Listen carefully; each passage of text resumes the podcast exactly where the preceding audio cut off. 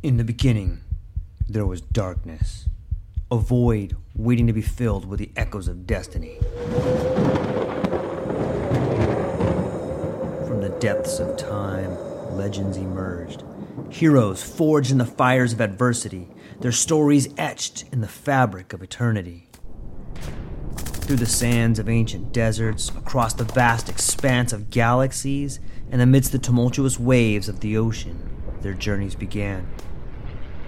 But amidst the chaos, there arose a whisper, a call to action, a beacon of hope. Now, as the world holds its breath, a new tale unfolds, a story of courage, of triumph against all odds. Join us as we delve into the depths of imagination, as we embark on a journey beyond the realms of possibility. For in every tale lies a lesson. In every legend, a truth waiting to be discovered. This is not just a podcast. This is an odyssey, a quest for knowledge, a quest for inspiration, a quest for the very essence of what it means to be human. Welcome, dear listeners, to a world of infinite possibilities. Welcome, dear listeners, to the True Life Podcast.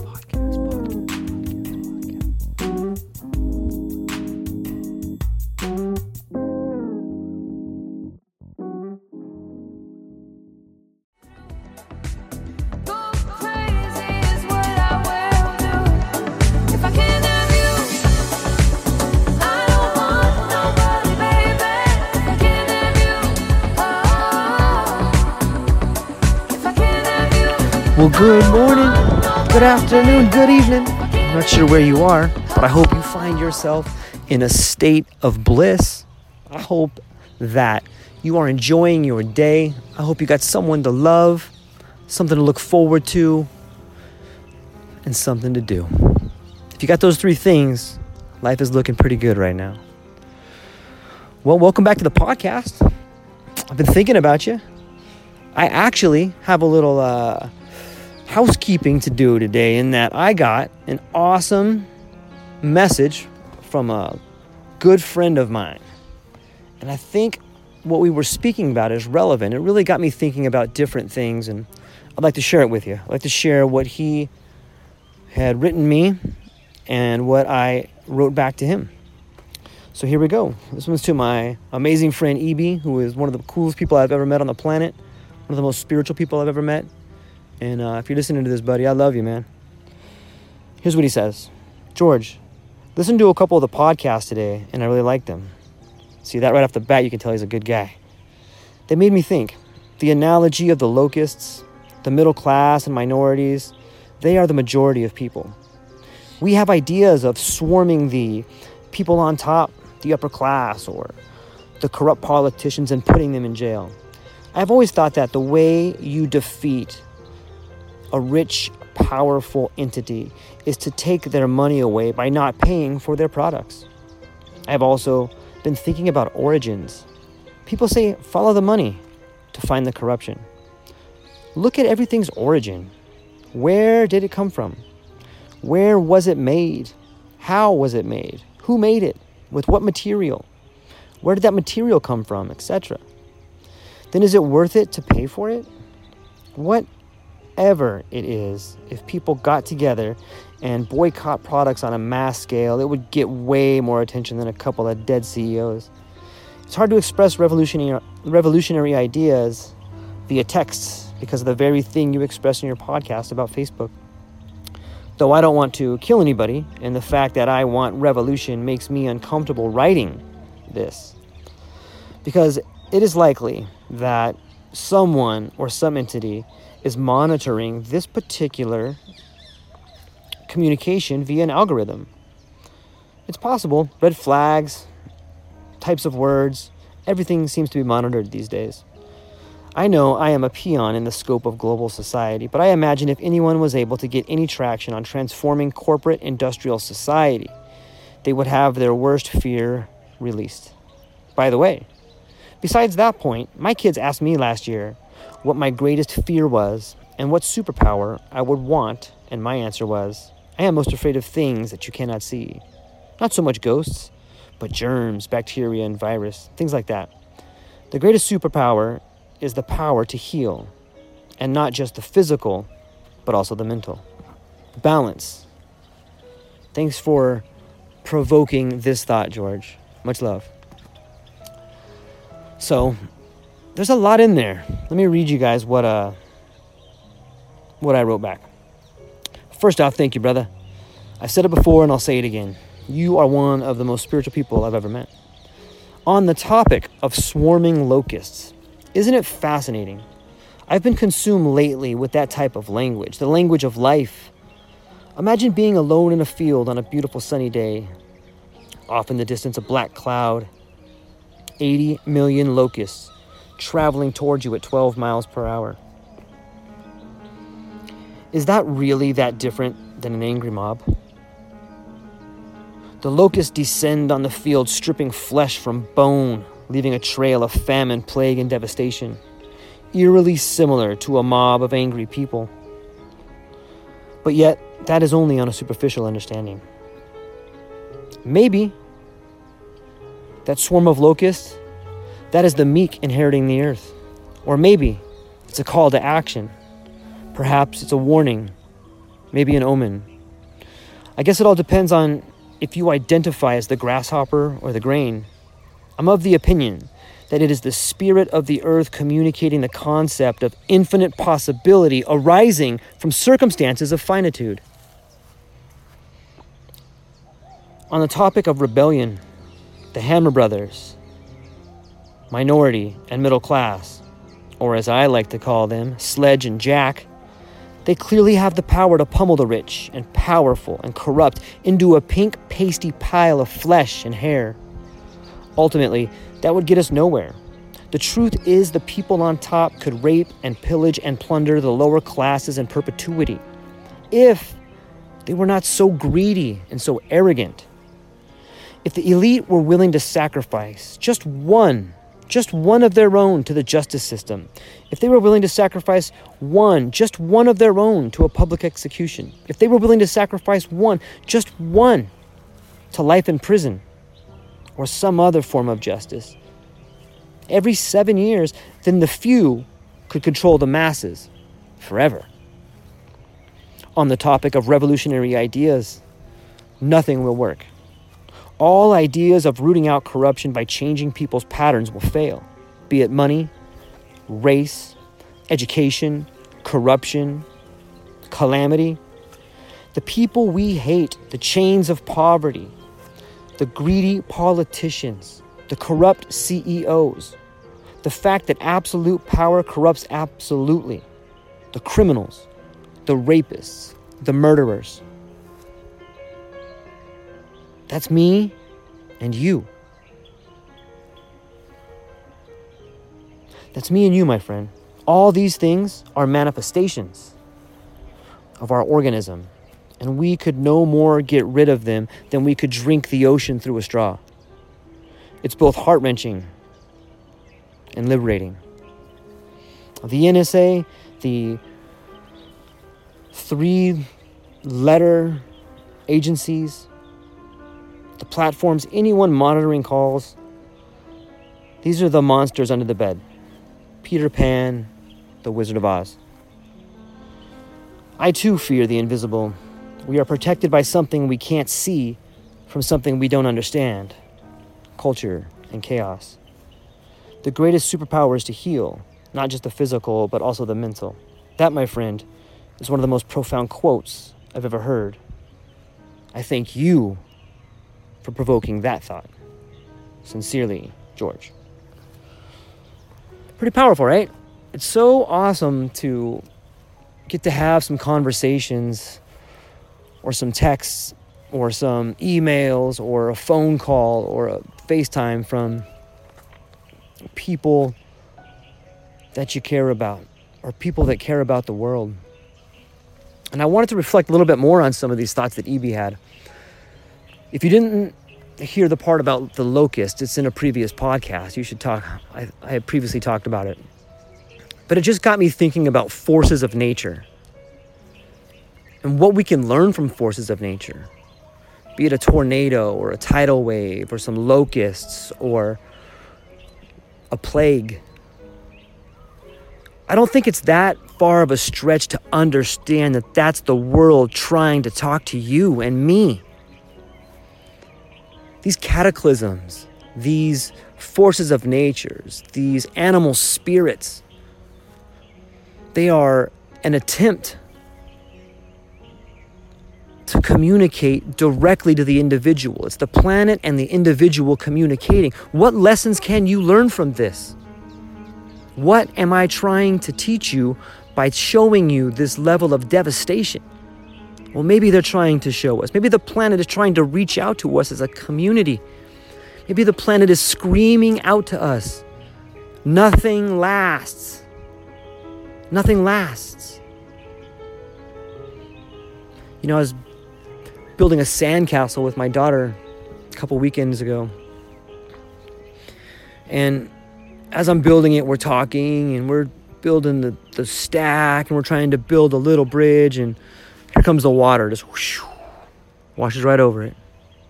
And it didn't completely eviscerate it, but it eviscerated it enough, just enough so we could build it back, and then the water came again, right over the top. And then pretty soon, as the tide was rising, more water came until there was no sandcastle left. I thought to myself, what a great metaphor for life. Some people say, oh, that's pretty sad, George. No, I don't think so. I think that it's the world communicating to you and me that while you're here, don't focus on building up a monolith, or don't focus on hoarding. Don't focus on creating a life of stockpile. Focus on creating a life of beauty. I'm not saying you shouldn't work hard. I mean, you definitely should, and you should sacrifice. If you want to have more later, you should work as hard as you can now so that you don't have to later.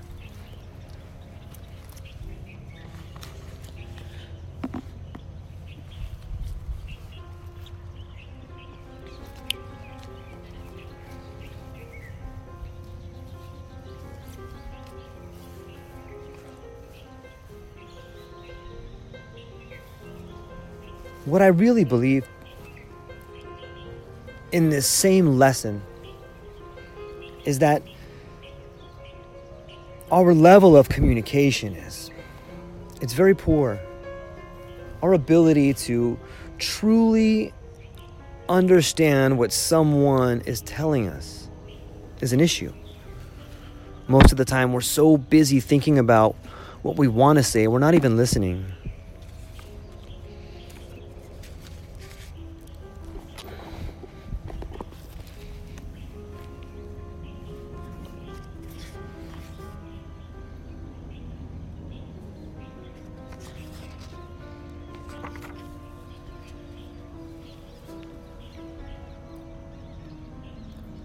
Something else that I believe the world is trying to communicate through mass events, be it plagues or plagues or disasters or natural phenomenon. I think that this is part of a way of solving the problem of how to keep a society from stagnating. It's the hardest thing in the world to do. I mean, you might have a social system that would run along smoothly for centuries. But if it lacks the element of novelty, of progressivism, it's dead. I dare say the ants and the bees have smoothly working systems, but they do not change. This element of novelty is what makes the difference between man and the animals. Man sees a future in the present. There is a vision of what can be done with the materials of what he has. A dog sees the present as a present and nothing else. The fact that we can see a future and imagine a future, the novelty is what makes us great and is also the tragedy. Right? You can't have comedy without tragedy. You can't have life without death. You can't have love without loss. I've been reading quite a bit from an older philosopher, uh, Alfred North Whitehead. And I gotta tell you, it's stunning to me to read what has been written in the past. In some ways, when you read what's written in the past, it flashes a light, it illuminates a pathway to the future. My grandpa used to tell me, if you want a new idea, read a really old book. And I want to read a little bit, or talk, both talk and read a little bit about from this current book that I'm reading now from Alfred North Whitehead. In this particular passage, he's going to talk about Plato in the Laws, one of the works of his old age. So here we go, let me quote. "Look here, let me show you a passage in Plato." He rose, peering along his shelves, and finally chose a volume in the Loeb edition. Opening it to chapter fifty-one of the Timaeus, the translation was amended here and there by his own pen. He spoke of it. "This translator turns this into substance, but it means nature, or more exactly growth, or the process of growth. Yes, now here, Plato is speaking of the receptacle. The idea is vast and a little vague." He went on through two or three pages, summarizing as he read, until he reached chapter fifty-four. "And now here you see," he reduces the idea to commonplace, to geometry. But wasn't that often his method? To take the infinite, which he alone was capable of tackling, and reduce it to a finite form which average mortals, the educated man of ancient Athens, as you once said, could understand? This relationship between the infinite and the finite is what I was coming to. Our minds are finite, and yet even in these circumstances of finitude, we are surrounded by possibilities that are infinite. And the purpose of human life is to grasp as much as we can out of that infinitude. I wish I could convey this sense I have of the infinity of the possibilities that confront humanity, the limitless variations of choice, the possibility of novel and untried combinations, the happy turns of experiment, the endless horizons opening out. As long as we experiment, as long as we keep this possibility of progressiveness, we and our societies are alive. When we lose them, both we and our societies are dead. No matter how externally active we and they may be, no matter how materially prosperous they and we may appear, and nothing is easier to lose than this element of novelty. It is the living principle in thought with which keeps all alive.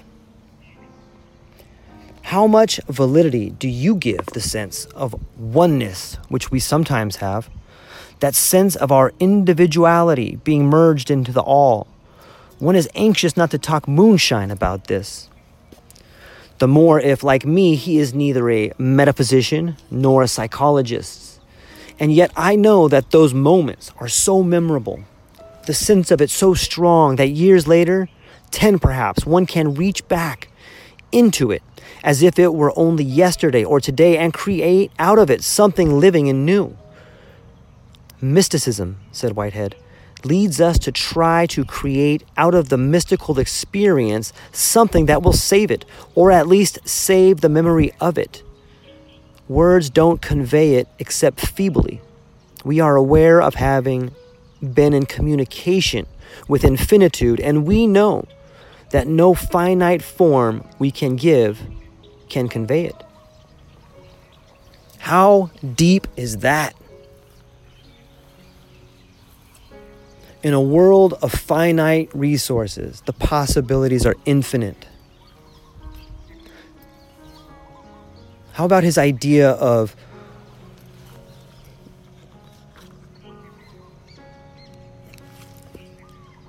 How about his idea of that sense of oneness that we have sometimes? You know what I mean by that? For me, that sense of oneness is like the height of a psychedelic experience. that height of being given information without a linguistic pathway, that height of of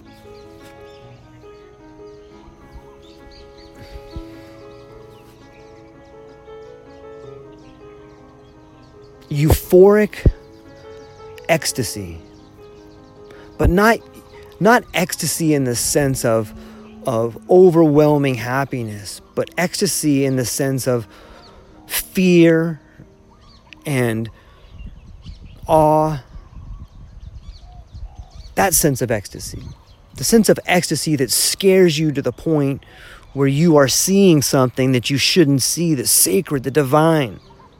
When I say ecstasy, that's what I mean. It's those moments at the height of your psychedelic experience. It's the height of, of ecstasy at which you can't, when words fail.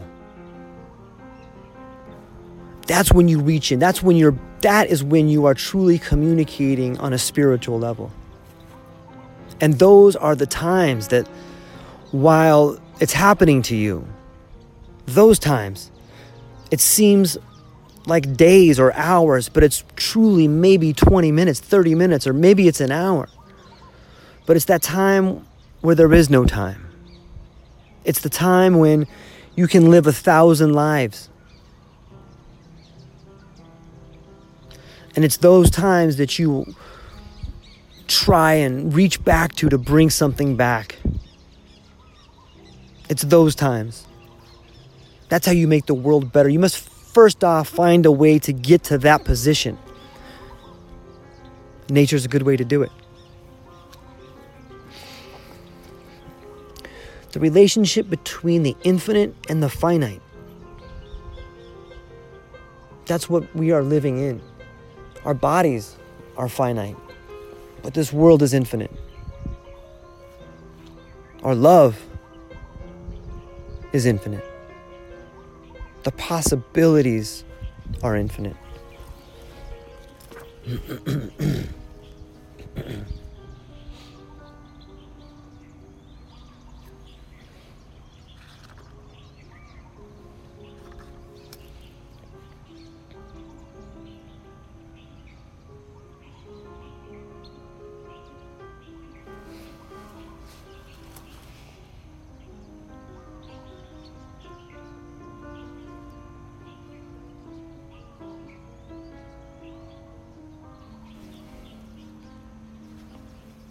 Let me continue a little bit more in this dialogue. Music, I ventured, may come nearer than words. Sometimes during a good performance of the very greatest music, one has a sense that he is in the presence of infinitude, somewhat similar to what the composer must have felt when he was having to choose between one concept and another in the hope of expressing it.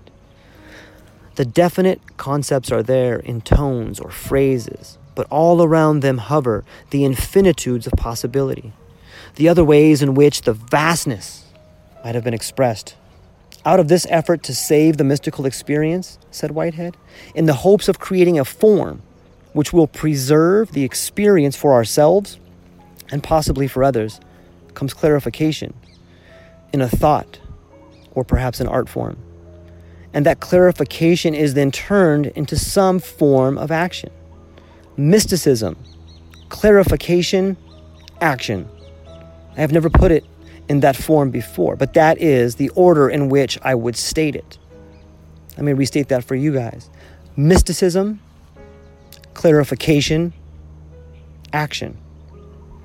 He said that a static quality appeared in the Buddhist religion as evidenced by the history of India and China, that their rate of advance retarded or stopped, and that since the year eighteen hundred B C, very little change had come to China until modern times, except minor ones in small living arrangements.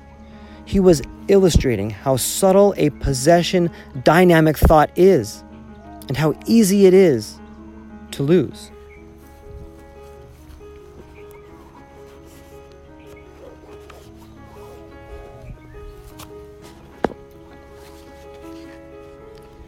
The death of dynamic thought.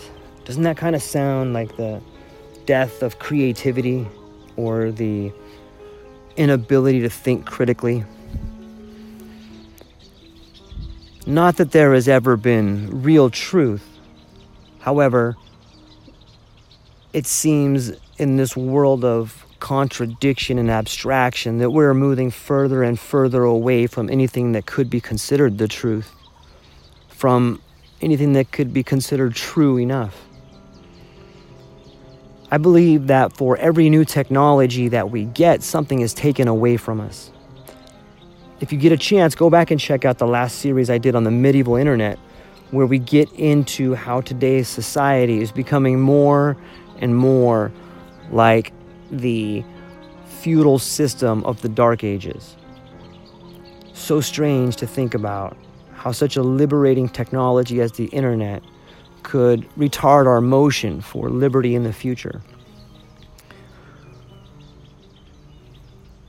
Additionally, the Dark Ages gave way to the printing press, which what at the time was like the internet. However, looking back on that today, this amazing piece of technology, the printing press, is in fact what could be possibly the reason for our narrow thinking. And if that's true, if things run in cycles and we are moving in somewhat of a dark age, could it, would it, should it not be the same? The printing press of the Dark Ages is very similar to the internet of our age. And while at the time, people saw the printing press as an opportunity to move wisdom, to move words, to move the truth to the masses, so much was lost. So much information obfuscated. So much information gone. And isn't that the truth with the internet? This object, this powerful form, this medium, this idea of freedom for the individual is causing us to lose our humanity. Let me try and shine a shine a light on that. Allow me to read you another passage or a few other passages to try to give you the insight. Quote, "A while back, I said, you were speaking of the death of truth, which results when men attempt to codify it into some dogma or institution which they hope will conserve it for posterity. Even Plato, in his old age, at least seems unwilling to let his ideal society take its chances. Possibly it is true because he had seen the disaster to Athens.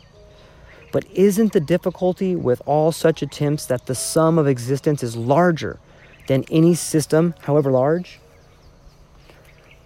The desire for a pattern of existence," said he, "is a natural and very common wish that our experience should have some meaning, some order. And it should make sense. The hypotheses of science are the same. The pattern may not represent anything more than our conception of our lives, as we would like to believe them to be, or our hypothesis of a scientific process, but it steadies us. I may have spoken to you before about the static civilization of China. A time came when things ceased to change. If you want to know why, read Confucius. And if you want to understand Confucius, read John Dewey. And if you want to understand John Dewey, read Confucius.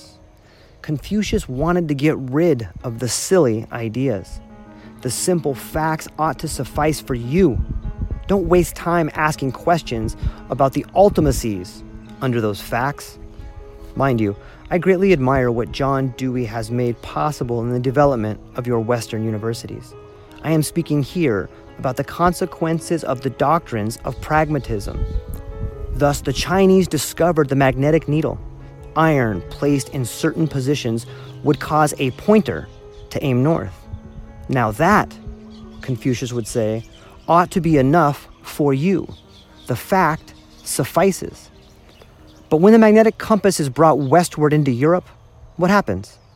Immediately, the silly questions begin to be asked. Why? What makes the needle point north? And straight away, all sorts of fruitful consequences ensue, as that mathematics, which had been well nigh useless for two thousand years, is pressed into the service, and so on. Now these are just these superfluous questions which pragmatism would ignore. Of course, he smiled as he said it, if you say in print that the individual should be listened to and that these silly questions ought to be asked, you will instantly be pestered with letters from three thousand idiots whose questions are silly. But the point is, he resumed, that the silly question is the first intimation of some totally novel development. Suppose we admitted this principle in the sphere of morals. What is morality in any given time or place? It is what the majority then and there happen to like. The immorality is what they dislike.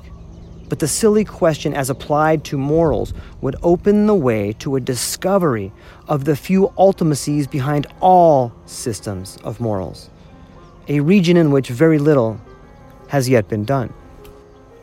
Here's another passage I think that speaks to the heart of what I was speaking about earlier, about the printing press taking away our ability to see some things clearly. Quote, writing only brings out comparatively superficial experiences. Man has had it a relatively short time, shall we say about four thousand years, first in the form of chipping pieces of stone for the decrees and boasts of monarchs, then on papyrus. For only about three thousand years or less have men written down their thoughts, let us say from Homer's time. Now, for ages before that, you had immense quantities of human experience accumulating in men's bodies. The body itself was, and still is, an immense experience. The sheer harmony of its properly functioning organs gives us a flood of unconscious enjoyment. It is quite inarticulate and doesn't need to be articulate. But in bulk, and perhaps in significance, it far outweighs the scope of the written word, that by comparison is mostly trivial. Even with the very greatest masters of the written word, Dante, Goethe, one is left aware of how pale the statement is in comparison with the experience itself. Goethe can only suggest the misery and horror of the Gretchen tragedy. Dante's Inferno can only be a shadow of what he imagined, or the murder of Agamemnon and the agony which came before it and after. What perhaps the written word can do is recall to us our own experiences, or give us intimations of experiences which we are likely to have. Okay, so if you stop there and just think for a minute, when you read a story and when I read a story, we can imagine that story in our own minds. And if you and I talked about the story, or if you and I wrote a report on a story we read, and we were asked to give vivid details of that story that were not in the story, you and I would write down two different accounts. The point I really want to drive home and give some more examples of is the way we consume our information changes the way we see that information.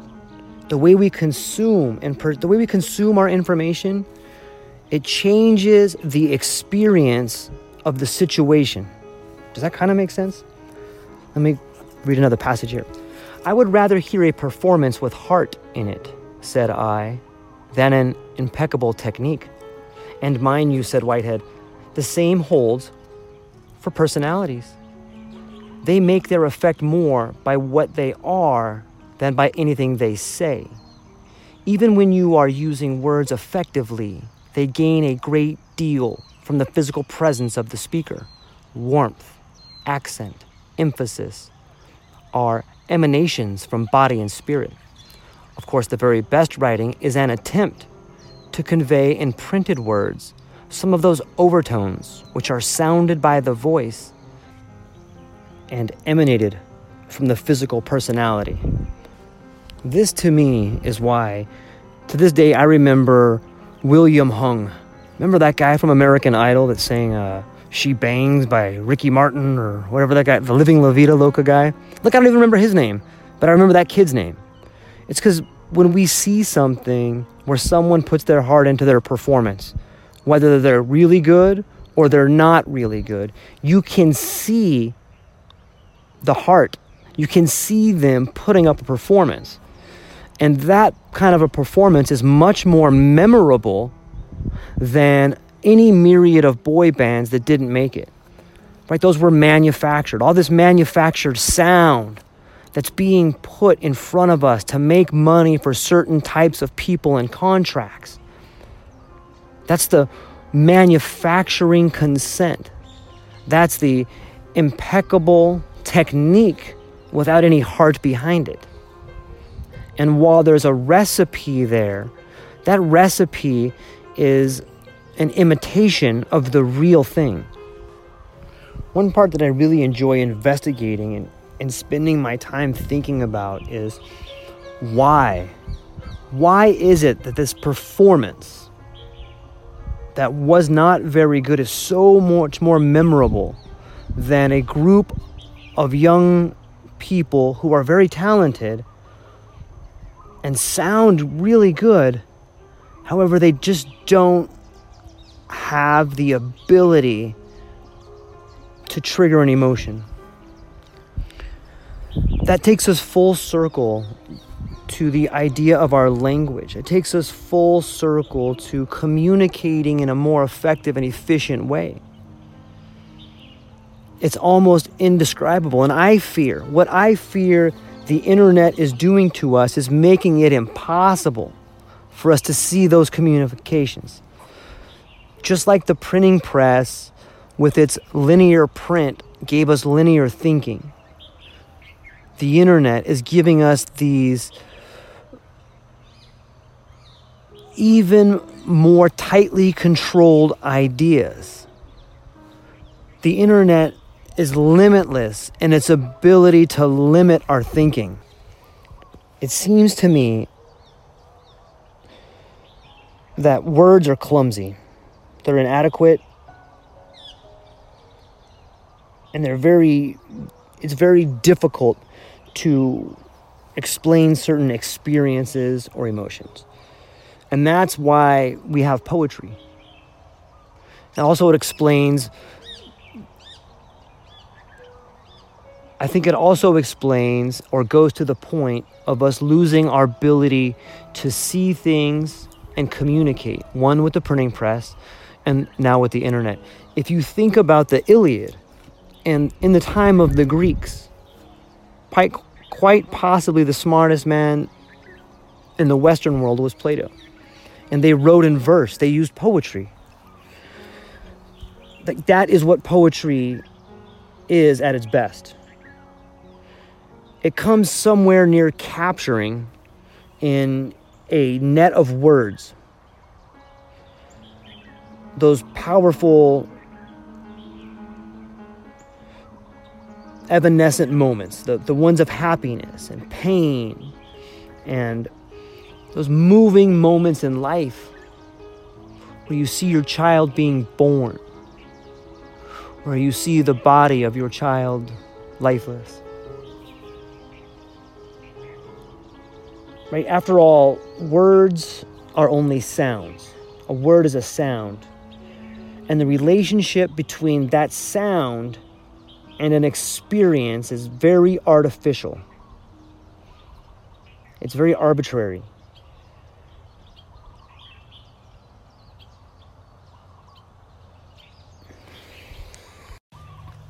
Let me see if I can read another passage and, and maybe some things up here. Quote, I said a while ago that words could not safely be treated as entities or ideas detached from their contexts. They acquire their true meanings from the momentum of the passage, as the beauty of a star is not only in its color and brightness, but also gains from the grandeur of its surrounding immensities. Quote, For I think we take in quite as much through our sense of hearing as by our sense of sight, perhaps more. Mind you, I don't mean to compare our dependency on the two senses, for we are more dependent on sight since we have mobility. But I think we respond more to a solemn sound, to music, or to a great bell. It establishes the emotion almost instantaneously, and we think about it only later. Organ music much more easily conveys a devotional attitude than visual objects. Your national anthem, which I hear frequently over the radio, does not, fortunately, lend itself to being shouted by mobs in unison, but it admirably serves its purpose, and hearing it, I am more moved than I am by the sight of your flag. The point I am trying to make is that with the sense of sight, the idea communicates the emotion, whereas with sound, the emotion communicates the idea, which is more direct and therefore more powerful. Let me just read that again. The point I am trying to make is that with the sense of sight, the idea communicates the emotion, whereas the sound, whereas with sound, the emotion communicates the idea, which is more direct and therefore more powerful. Well, there you have it, my friends. Hope you enjoyed today's show. I hope that you choose to deliver the spoken word to the people you love. I hope you choose to go out and spend some time in nature and listen to what she's telling you. I hope you choose to sit quietly under a tree and take in the beauty that is all around you. And I hope you choose to become a beautiful person and spread some aloha around the world. I love you guys. Aloha. Aloha, everyone. Thanks for taking a moment to hang out with me in the True Life Podcast. I truly appreciate it. If you've taken some time to listen to this, whether it's your first podcast with me or you've been with me the whole way, I truly want to say thank you from the bottom of my heart. Additionally, I would like to try to inspire everyone.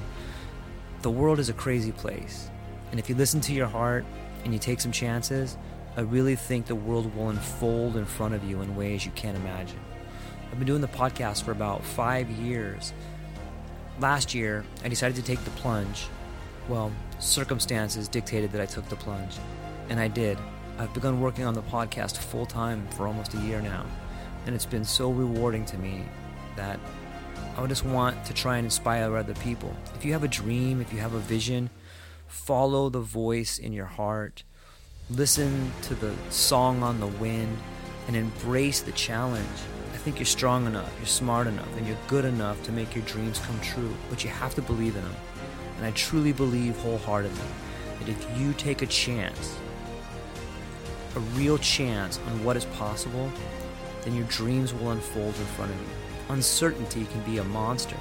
It can be something that we run away from. But much like fear, if you stand in front of it, it's not that big of a problem.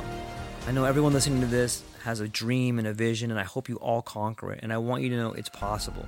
Take baby steps and move towards it, and you will get closer to it. Your relationships will be better. Your life will be better. And you know what? You deserve it. You're an amazing person.